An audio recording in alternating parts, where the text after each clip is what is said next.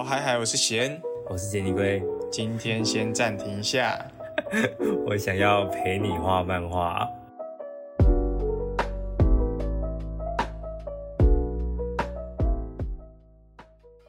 好，经过了一个礼拜，欢迎回到暂停一下，我想尿尿这个节目。那这节目主要是研究讨论一些电影、影集、游戏相关的内容。但今天我们要聊的不是电影、影集、游戏，我们要聊的是《蓦然回首》。Look back。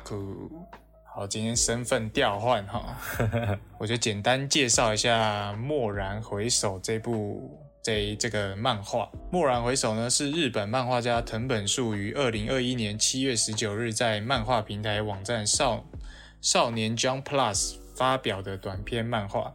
那一发表呢，就获得超大量的关注，然后也获得了这本漫画真厉害二零二二年男性部门第一名，然后也获得了漫画大赏二零二二前十名。好，那快速的简简单介绍一下藤本树是谁好了。藤本树呢是日本漫画家，那他毕业于东北艺术工科大学美术科。那可能大家比较有。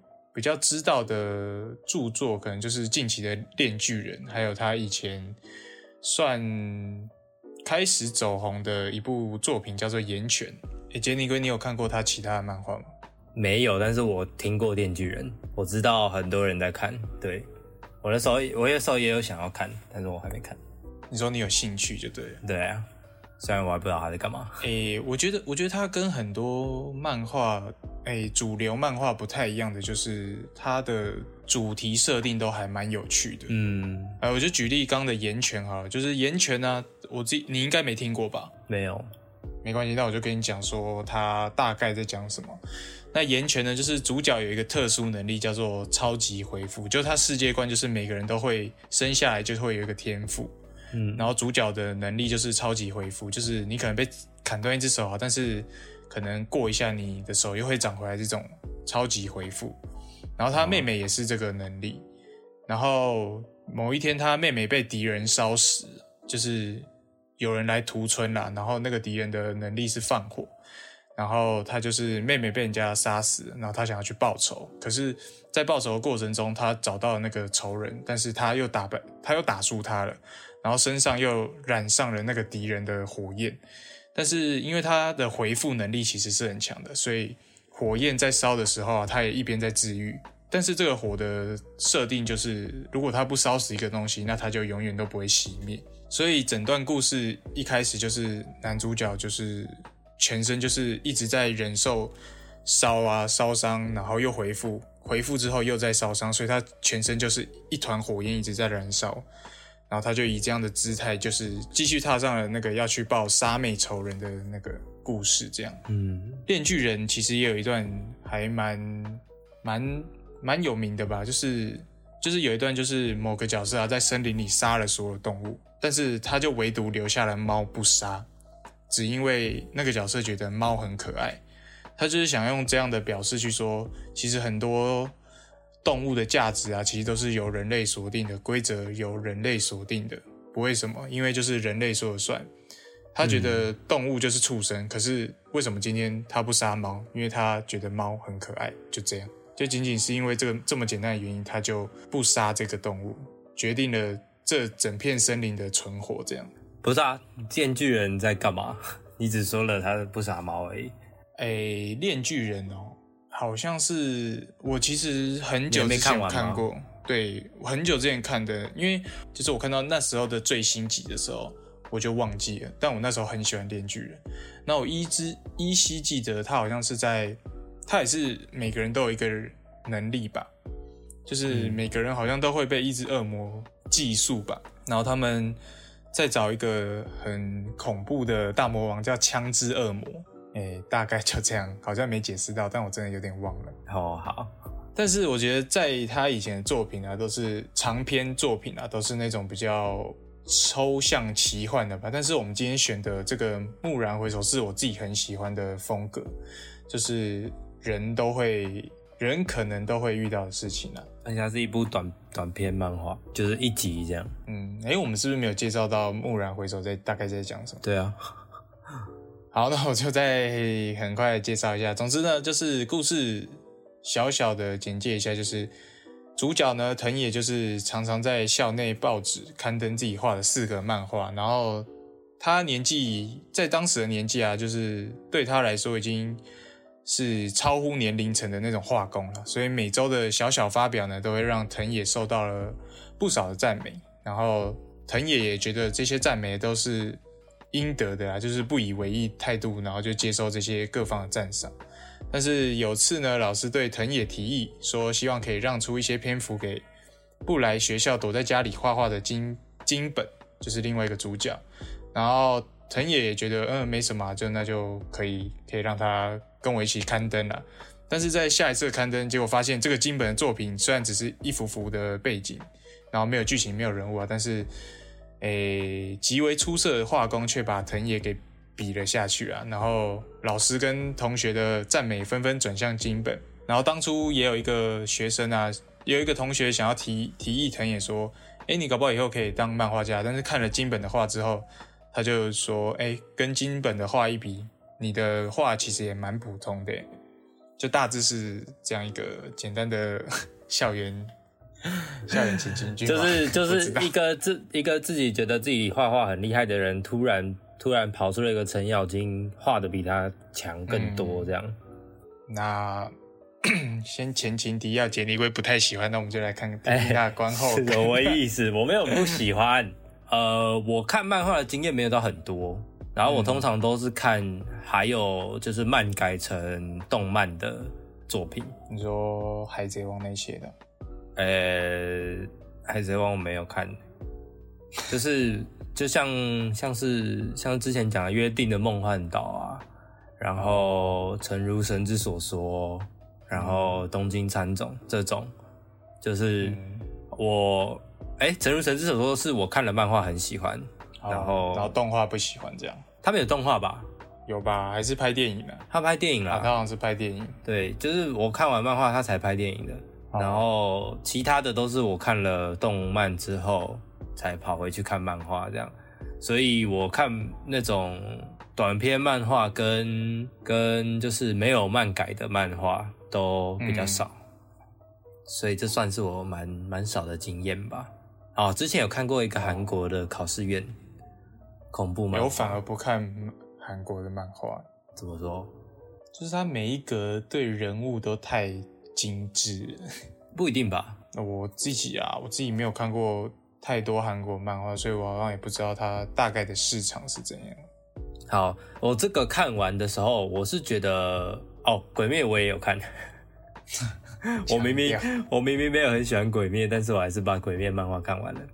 完蛋，我会被我会被杀。好，反正就是我自己觉得蓦然回首的整体漫画的美感，给我的感觉是好的。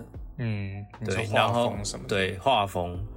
然后很注重细节的那个画风，我也觉得是好，因为像呃动画日本的动画电影的话，我也会喜欢像新海诚那样子的电影，就是他会把画面弄得很精致，然后每个细节都画得很清楚。就是如果以动画来讲，我会很喜欢这种的。然后蓦然回首就是这种很精致又细节的漫画，而且它短短的，就是可能。如果你看平常有在看漫画的话，你可能十分钟就看完了的那种。嗯，就是很多人会说它的分镜很厉害嘛。嗯，我第一次看的时候没有没有注意到这件事情，对，但是我后来是有看第二次的，然后我才意识到说我没有注意到这件事情，是因为它的分镜很像是很像是在拍片的分镜，说电影的那种。对对对，就是分场跟每颗镜头跟那个转场的设计。都很像影视化的作品，嗯，所以我第一次所以看，所以我第一次在看的时候，我我没有意识到这件事情，是因为我平常就很很常看影视化的作品，所以我在看漫画的时候，他给我那种影视化的感觉，我就觉得很理所当然。可是第二次看才意识到，说它是平面的漫画，它要做出这种影视化的分镜，其实还蛮厉害，而且它是顺到我第一次没有察觉到的。其实这也是我的感想之一。就是我觉得漫画这个，因为我我也是最近才知道，有些人看不懂漫画。我不是说他看不懂故事，而是他看不懂漫画的每一格对对，怎么怎么看漫画这件事情。就是他们看不懂剧情，接下来要看哪一个这样。对对对，我是最近才知道，所以我又想到这一部，是因为我觉得就是因为碍于漫画呈现，其实它都是每一幅一幅画，不像不像电影啊，每一秒都有二十四格的画在跑，所以会让你看起来是动态的。总之，我自己觉得很有动感啦，就是会让我觉得它很有生命，也是我一个看漫画的习惯，就是我不喜欢看。我看漫画不喜欢看字，这一部漫画我自己觉得画多于字。我不是指它真实的比例，我是觉得说话不多，但是传达的东西有传达到，嗯，很多。就是像电影，我们都会说不要用解释的，我觉得他都有做。我也觉得，我也觉得这个是我蛮，就是这对这部蛮有好感的地方，就是它很多东西可以用画面解释，就不用对白解释。其实就像拍电影一样了。对啊，所以这是我真的很喜欢这部。漫画其中一个点啦，刚好你有讲到，顺便提出来讲一下。但是，诶，我想讲的是，其实我看这部漫画看完之后，其实压力还蛮大的。怎么说？我自己啦，一直都对这种努力跟天才之间的话题，其实都一直蛮敏感，比较对有有共鸣啊，就是会觉得说，像电视上啊，什么童星啊，他小小年纪就可能有某些成就，那自己呢？自己。花了这么多时间跟努力，我走到哪了？为什么他们这么小就有某些成就？这样，所以这方面的题材一直都是我蛮感兴趣的。所以一方面它可以燃起我对努力的一个向往，可以让我继续有努力的动力，但是也会让我对努力这个无止境的看不见、看不见那个尽头了。好，我觉得讲了这么多什么努力、天才，然后向往。大家就是还不知道这部在演什么的话，应该是听不太懂。嗯，好，那我们就赶快，那等等我们就赶快介绍一下故事吧。好，那接下来讨论我们会聊，我们会聊到蓦然回首，我们对剧情上的解析跟安排上的处理，然后也会介绍一些彩蛋或背景故事。那接下来的内容绝对涉及剧透，想看的赶快去看，十分钟而已，想听的直接听。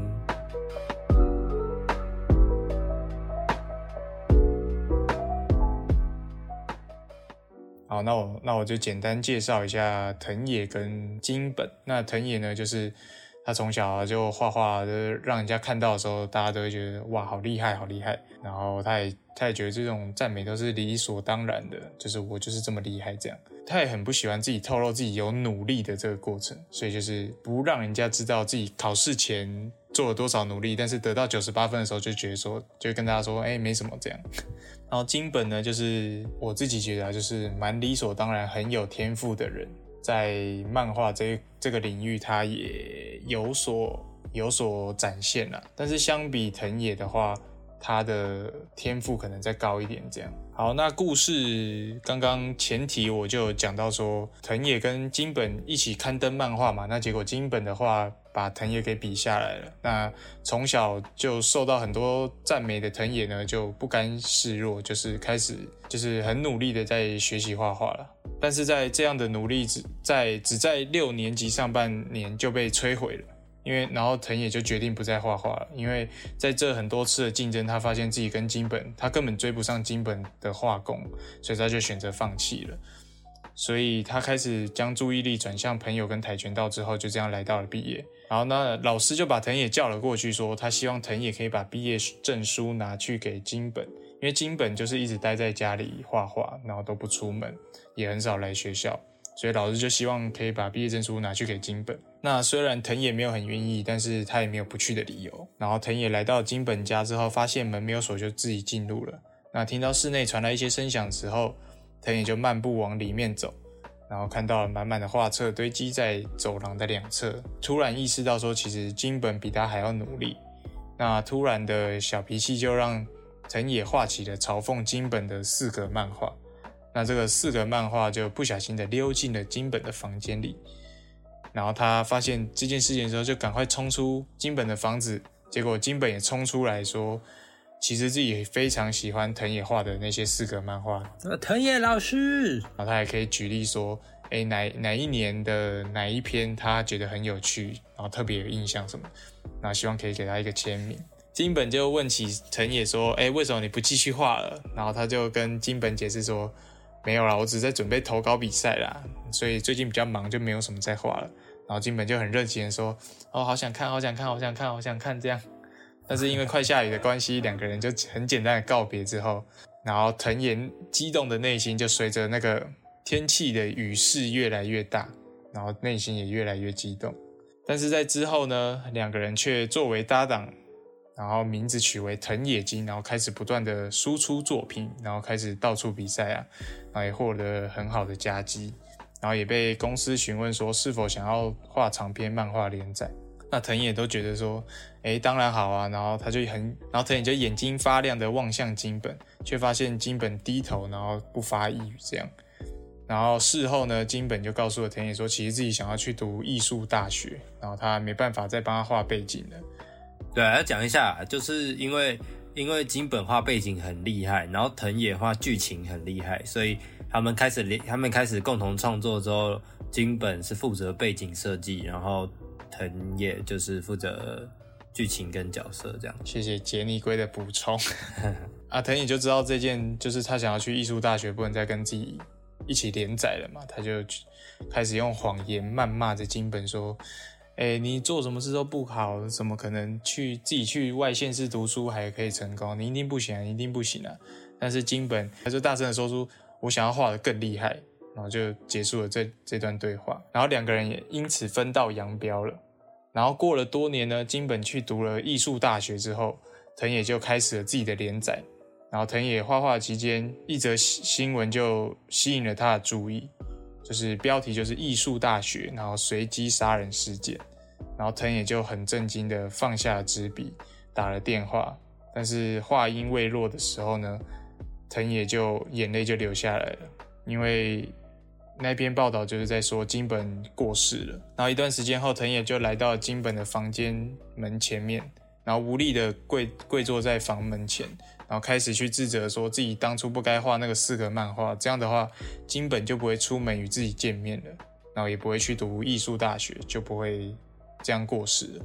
然后也开始去怀疑说，当初自己到底是为什么开始画漫画的。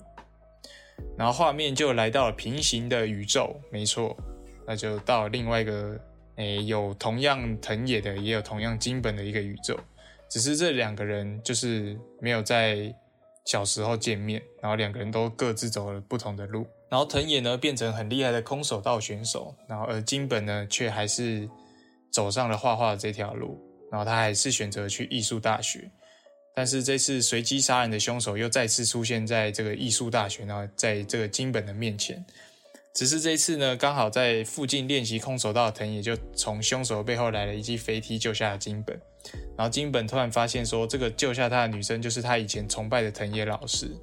然后他就说：“哎，藤野老师，你还有在画漫画吗？”他说：“哎，对啊，我最近在准备什么什么什么的。”然后金本就很开心。然后短暂对话后呢，金本就回到家，再次翻阅自己小时候收藏的藤野画的四格漫画，他也是觉得很有趣。然后金本就也开始提笔画起了。类似有剧情啊、有人物的那些四格漫画，然后画下今天发生的事情。但是，一阵风吹起，四格漫画就顺着风溜出了金本的房间，然后让原本那个宇宙的藤野看到了。然后，藤野从这个四格漫画得知了说他在某个宇宙救下了金本，然后鼓起勇气的藤野站了起来，然后走向金本的房间。看着过去的种种，然后满满的漫画书啊，两个人曾经奋斗过的痕迹，还有那件当初帮金本签名的外套，藤野又再次意识到说自己其实还有非画不可的理由。那漫画就在这里结束了。你觉得你觉得这样就是你看完这样感动吗？我很感动啊！不准你这样问我，你这样会削弱我的感动。其实我觉得我刚。还有很多他们生活中的细节没有讲到，所以可能大家对金如果没看的人，可能会对金本跟藤野的这段感情可能没有很连接。但是如果你去看漫画，其实就可以主要就还是要用看的啦，因为它就是漫画，所以画面很重要。而且我们刚刚也有说到，它其实画面大于文字，我自己这样觉得。我们先聊结局好了。就你觉得这个平行宇宙对你来说代表什么？平行宇宙代表什么？对啊、他他他刻意画了这个桥段，他在平行宇宙还是相遇，还是影响了彼此？那你觉得？嗯，我没有想这么多诶，其实我真的没有想过这是什么意义。我现在突然想不起，想不出是有什么理由觉得它让我很悸动吧。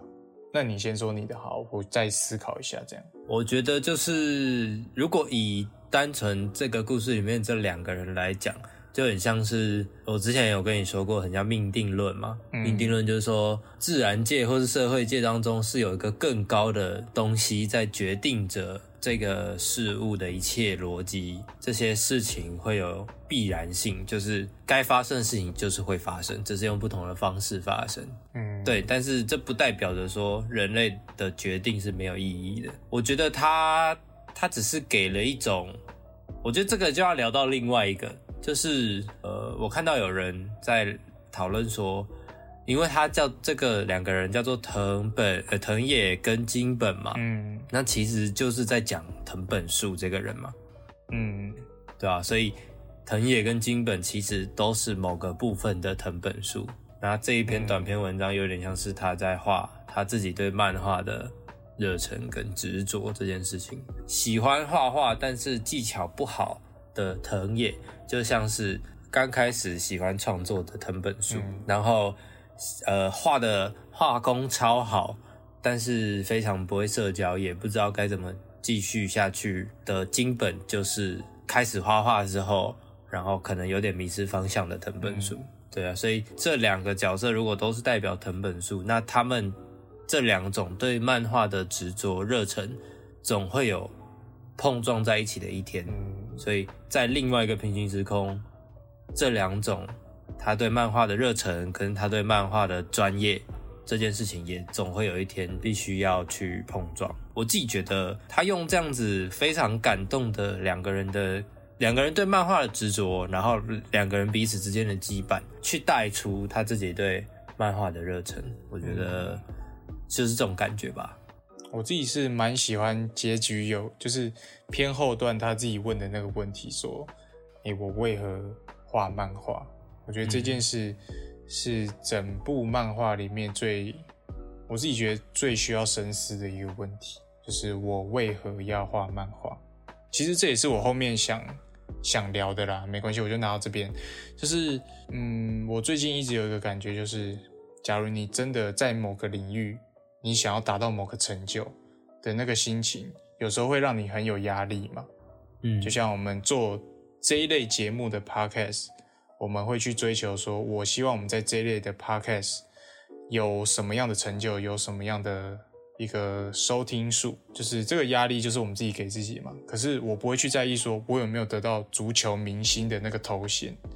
就其实大家在追求事情的时候，诶，很多时候追求这个过程啊，但是追求结果不一样，其实我就不会对另外一个事情有相同的，就是我会觉得说没有达到某个境界，我压力会很大。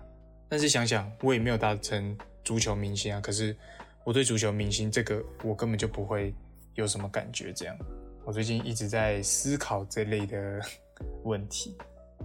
听不太懂哎、你是说你会很想要在自己的专业里面达到一个成就，可是，嗯，可是你你平常其实也不会去在意什么某个你不太在意的领域的那个那个人有很大的成就。嗯，就是如果我不我不去想说我想要达成某个领域的成就的话，我其实就不会有压力啊。但为什么我追求自己想要的东西，却这么有这么坎坷？这样，这这是人类活着的动力。就像我后面有一个主题，就是有梦想的人压力更大。我会、我会这样讲，是因为很多人就说啊，你不要再做梦啦，现实一点，现实一点，不要整天做白日梦。但是他们不知道的是，也许做白日梦的人压力其实不比这些现实、这些照着步伐走的人压力更大欸。我自己觉得藤野就是自以为的天才，然后金本就是不自觉的天才。又想，我又想开这个剧，就是我不知道你有没有这样的感觉，就是我会只想用天赋证明自己是天才。我自己觉得我自己啊，学习力蛮强的，然后做很多事情也蛮有天赋的这样。但是我不爱努力，因为就像藤野，他不是都觉得都不想让人家知道自己努力的过程吗？嗯，他就是明明就有努力，但是会觉得努力是一个，是一个自卑的体现。对对对努力代表你没有天赋的感觉。对，就是以努力为耻。我自己也算这类的人，所以在看藤野的时候，我觉得其实我自己像在照一面镜子，因为我也都不希望让别人说我这些游戏很厉害的背后是我努力出来的，而是我天生就这么厉害的。我会希望别人有这样的感觉。我不会诶、因为我觉得天生就这么厉害这件事情，就只是就只是你幸运啊，你说因为你你的你的细你对啊，你的你的反应细胞就是这么好。那这个东西你不用努力你就有，是因为你很幸运，你就拥有这个东西。可是原本没有的人努力起来了，变那样子的时候，我才会觉得这个人很厉害。所以你会希望知道人家努力的过程。所以我对啊，我也会希望别人是觉得我是努力出来的，就是就算、就算我可能本来就可能有某某某些地方有某些天赋，但是我不会希望大家只只拿这个说我。如果我有啦，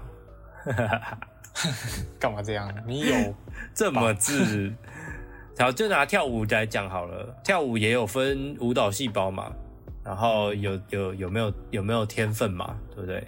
那我自己啦，在刚开始跳舞的时候，就算算是那种比较有天分的人，就是我学的很快，然后有比较有舞感。一开始当然会觉得说，可能这这有这个天赋还不错，可是当又看到更多更厉害的人的时候，就会觉得我自己天分的这些东西，其实也就只有那样，而且它就只有那个部分，它不会再更多了。对啊，就只有再继续努力练舞，或者是努力努力学，才会才会把那个东西再加上去。假设我本来大家本来呃，可能可能有一些人本来是三十，然后他们学学学学学到六七十，可是如果我本来是六十，那我就不学了，那我就永远都只有六十。可我觉得我我我也是这样的想法，可是我有一个坏习惯，就是假如那个三十的超过诶、不是啊，假如我原本是六十嘛，嗯，可是我现在看到一个八十的人，我就会有点半放弃。哈哈，你觉得啊？算了，反正我就我就追不过他，对我自己觉得我有这样的坏习惯。就是不想努力嘛。对对对，我真的很不爱努力，突然觉得自己好烂。开始聊吧，开始聊到自己自信受创。但是我有在努力改这件事情，因为我觉得我不是不爱，我不是天生不爱努力，我是、我是对很多事情都有兴趣。但是我对这个事情有兴趣的时候的前提是，我觉得我自己这个有天赋。嗯，然后我踏进这个领域之后，我发现我的天赋不足以打败很多人的时候，我就会选择在下一个我自己觉得有天赋的领域。就是我刚刚讲的，就是我一直都觉得想用天赋证明自己是天才。哦，但是你还没有找到任何一个领域你是一百。对对对，但是我觉得我该改变了，就是我现在也慢慢，对我现在也慢慢妥协一些事情了，就是可能哎六十分也不错，这样，嗯 这样是不是又其实 感觉太消极了？其实没有啦，其实我觉得最主要是看你自己。如果你不是一个喜欢努力的人，那你就不要长，不要这么执着于要超过其他人，这也没关系啊。可是心里就是会，就是我六十，那如果我对这个六十我自己很满意，那我就六十就好，我也没关系啊。嗯，然后有时候还会小小满足说，哼 那个三十的人好烂掉。干也不要这样吧。就像我小时候，我国中的时候是数理自由班，所以我那时候是就是对数学啊、逻辑这种东西比较有天赋一点。然后我觉得有那种不不想努力，通常都是可能受过什么挫折。我当时就是因为我因为我不会一题数学题，然后我要跑去。我就是我在上课的时候，我们班是放牛班，所以超多人嗯都不会认真听课。我就是数学课，然后我数学还不错，所以我会很认真听数学课的那种。可是我们数学老师就是很鸡掰，所以我有一题我不太知道怎么解，然后我就问老师说：“老师，你可以再讲一次这题吗？”然后他就直接用那个讲义的那个书背直接卡我的头，然后说写在黑板上面不会看哦。然后我从此之后我就不读数学了，然后数学课我都在旁边做别的事情。哎、他那个一棒打下去，搞不好摧毁了一个数理天才。不能这样讲，但是我觉得如果不是他，我可能数学会变很好，然后我可能就会考不一样的学校，然后我可能专精的领域就会不一样了。嗯，你说你现在就不会读影视科这样？或许，或是我高中可能就不会读设计。我其中一个安慰自己的理由好像也是这个。当我走到现在啊，我觉得某些事情还不错的时候，我都会回过头去感谢我那些放弃的事情。嗯，就是现在做 podcast，我是真的很喜欢。现在工作我也算喜欢，就是类似这样的感慨吗？我不知道，才刚出社会就有这种感慨，是不是太 太老头了？还好吧，就是随时随时感受一下自己的身边呢、自己的美好，不是啊，我们这一集到底在干嘛？我们开始大聊特聊，完全不 我根本没有在聊，录完回说还是有啦，就是关于天才跟努力这件事情嘛。嗯，就是我自己觉得藤野这样子拉回来会太硬吗？不会，我说不会就不会。我自己觉得藤野他就是属于他他他也不是说没有天赋诶，他他、嗯他对于剧情跟就是角色，他可以弄出一个很好看的故事，这个是他的天分。只是因为是漫画，所以漫画的的直观来看，就是、嗯对你的画面到底，首先你的画面好不好看？你的画面不好嗯看，我怎么会想要去理解你的故事？所以藤野他的他的强项在剧情，但是他的弱点可能也是他他只只会剧情，这也就是、嗯这也就是他看到了金本这么厉害的画作之后，激起了他那一份想要努力学习画画的心。一部分一部分是因为自尊嘛，就是我、我我怎么可能做不到？嗯，对，然后另一部分就是好胜啊，不服输，怎么可以有人画的比我好？所以这两这两个东西是，就是金金本是激起了他开始努力学习的点动机啦。对，然后自尊跟不服输就是扶持着他一开始要学习的这一条路，但是他的确后面也是变强了，所以也不是说你要努力你就只能用啊、我我我是为了自己而努力而已，或者是我一定嗯。只是要比自己强而已，这种心态去开始。我觉得很多人会说，要比就要跟自己比，不要跟别人比。这种、这种态度在某些地方是好的，可是不是说万物都要这样子嗯实现吧？只要能够让自己进步，然后没有去伤害到其他人，我觉得用什么方法其实都还行。我觉得应该就是也可以聊一个，就是我们怎么面对天才的。你自己有有有什么印象？你遇到你真的觉得你打不败的那个吗？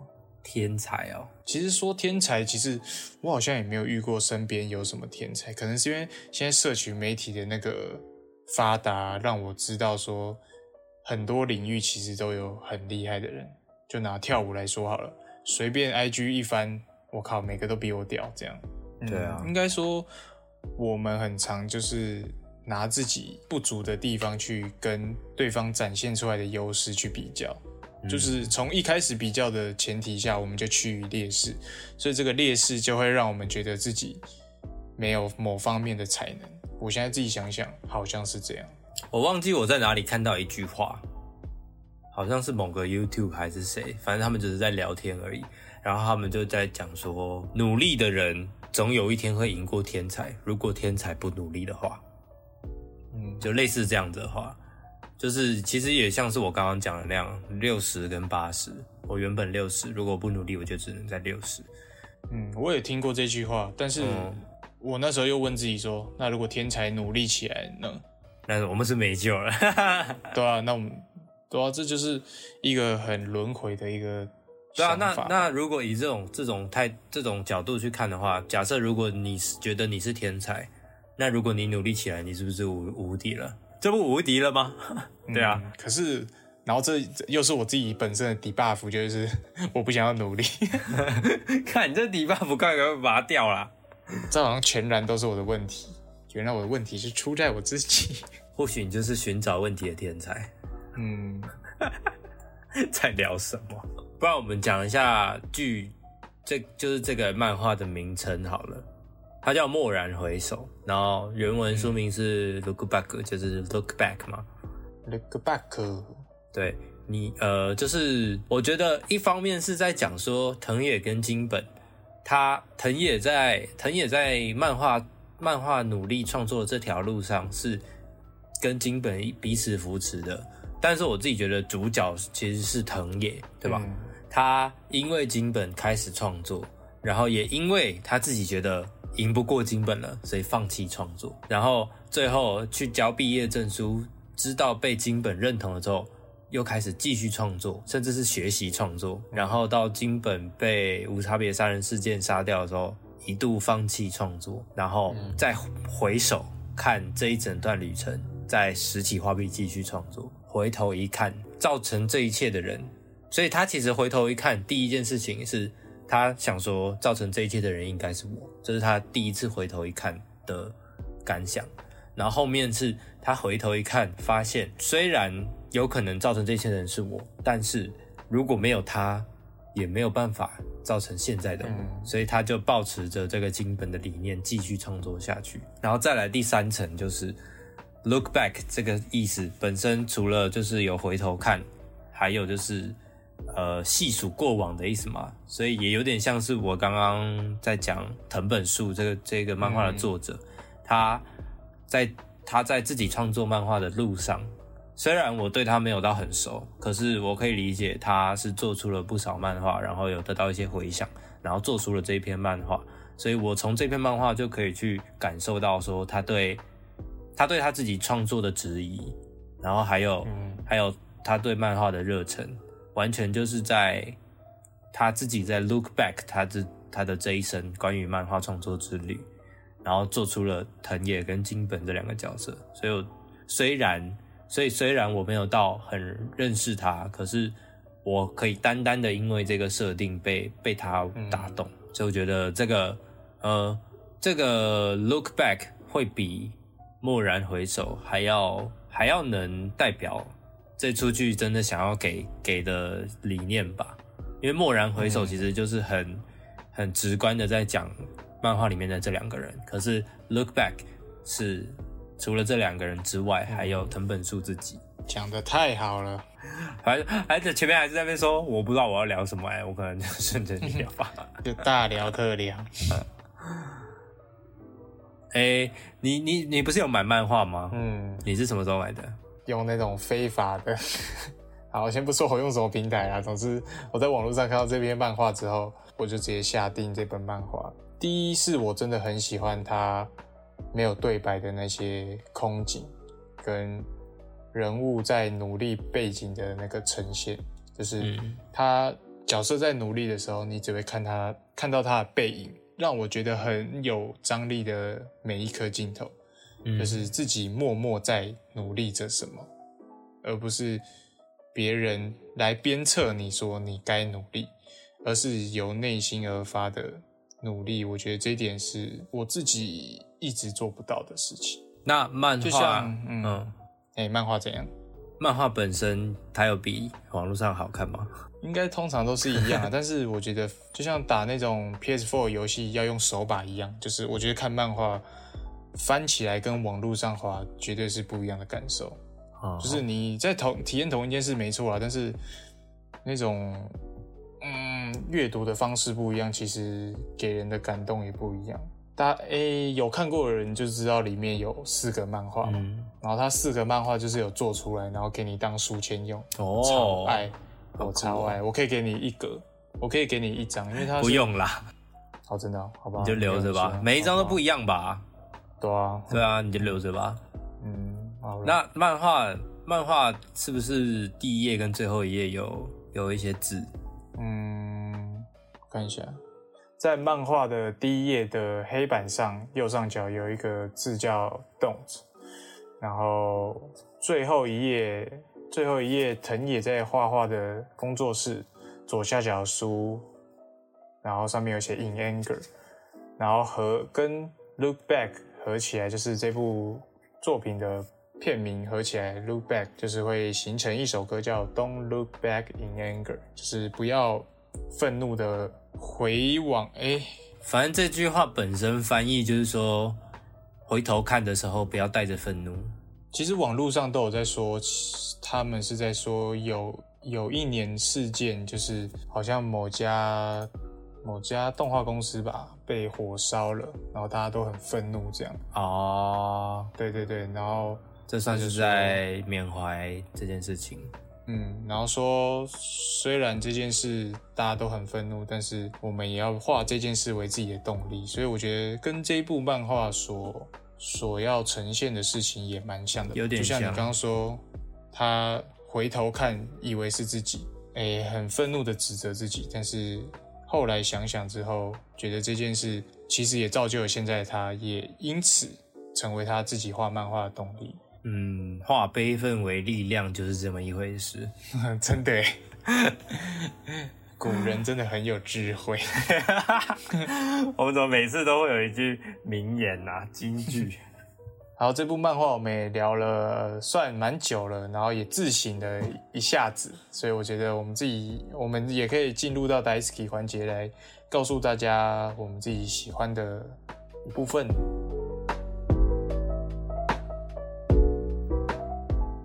Daisy 环节就是我们会对。我们会针对《蓦然回首》这部漫画讲我们最 dysky 的地方。那我们今天要聊的是我们最 dysky 的一幕，一一个分镜吧。嗯，毕竟是漫画嘛，画还是我自己觉得大于所有了。那你最大好き的一个分镜是什么嘞？嗯，其实我在聊，我跟你聊这部，就是我们一看完的时候，我们不是就小聊一下，在你家门门外，那我就有说我很喜欢一一幕镜头，就是藤野在。不画四个漫画之后，送毕业证书去金本家的时候，然后他得知说金本很喜欢自己的，很喜欢自己的画之后，要回家的那段旅程，就是他下着大雨，然后内心很激动，然后那一幕是是一整夜的满版，然后是藤野在雨中很放荡不羁的狂舞吧。我觉得这一幕画的特别好，但是我就纯粹喜欢他。对于这个心境的呈现，可是我真正最喜欢的一个分镜是每一个努力的背影，说每一颗哦，对我真的很喜欢，就是它每一颗都就是同样的构图啊，然后同样的同样的结构，但是会随着年纪的不同啊，时代诶时间的时间的过往吧，然后就会造成一些场景不一样，但是。那个人的背影就是那样，他就是还在努力。我觉得我很喜欢这种安排了。那你最大好き的一个分镜是什么呢？我最大好き的其实也有点像是你讲的那样，也是背影，可是是其中一个背影。来，你讲，我现在翻，其实就是最后，最后就是呃，但是会有一个前情提要，就是当。当藤野呃，当金本过世之后，藤野回到了金本的住处，然后发现了他们曾经画的漫画都堆在那，然后墙壁上还还贴着当时藤野小时候画的那些四格漫画，金本其实都留着，然后还有他请他签名在他的衣服上，那个衣服也挂着，就是嗯，他回到那里，然后看到这一切，然后又低头在那边一边哭一边看着他们一起创作的漫画。这一段是拾起了他重新创作的动力嘛？然后后面就是他开始重新创作之后，他做的第一件事情是，他把当当时那个当时的那些那个四格漫画贴在他要工作的工作台上面，然后才开始坐下来画。但这个就不是金本家，这是他自己的家，这是他用这个东西去纪念他们曾经创作的。一切点点滴滴，对，然后也谨记着自己说，我是为了这个在继续创作。嗯，哦，突然觉得好感动，而且也很像藤本树自己的感受吧。嗯，对，这个谨记自谨记着自己是因是因为这样子的热情。其实莫忘初衷这句话真的很重要，只是不知道为什么在这个现代被熏陶之后，就感觉是一句很屁的。对啊，非常非常不不足为奇的一句话。好险这部漫画不叫莫忘初衷。那我一定不会看它。绝对不买。其实蓦然回首，我也就我一开始听他说，嗯，哦，真假的？很很很有诗意呀。蓦然回首听起来很假白。我觉得中文什么？但是我觉得也没有翻的不好啦，就是有一些中文的美感。可能是我们看多了吧？没有，但是我觉得就是有一点模糊掉原本想要说的东西。对，但我们这个节目只只提出问题，不不提供解决方案的。哎，其实我觉得了解自己努力的理由，其实真的还蛮重要的。嗯，还要记得啦，就是茫然的努力没有终点。总归一句，莫忘初衷。闭嘴啦！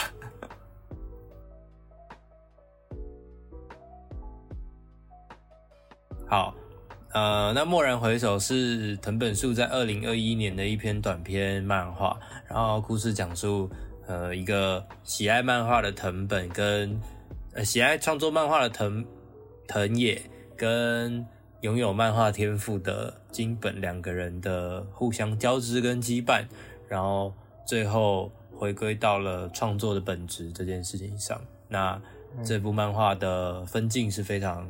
非常细心的，然后它的一些画面啊，然后写实感啊，其实都很值得一看。尤其是它又是短篇漫画，所以短短的推推荐，快就可以看完了。推荐给大家，自己看完应该也会有一个自己的感觉。好，那蓦然回首，就今天就差不多聊完了。那如果你有任何想对我们说的任何问题，都可以在下面的提问箱留言，也可以投稿哦。如果有想要听我们讲什么的话。还有，无论你是在 Apple Podcast、Spotify 或是 KKBox 等平台收听的话，都可以给我们五星好评。然后，IG、YouTube 跟 Facebook 搜寻“暂停一下，我想尿尿”都可以找到我们，然后都可以按赞、追踪、订阅，连接都在看得到的地方。好，那我们今天就尿到这啦，拜拜，拜拜。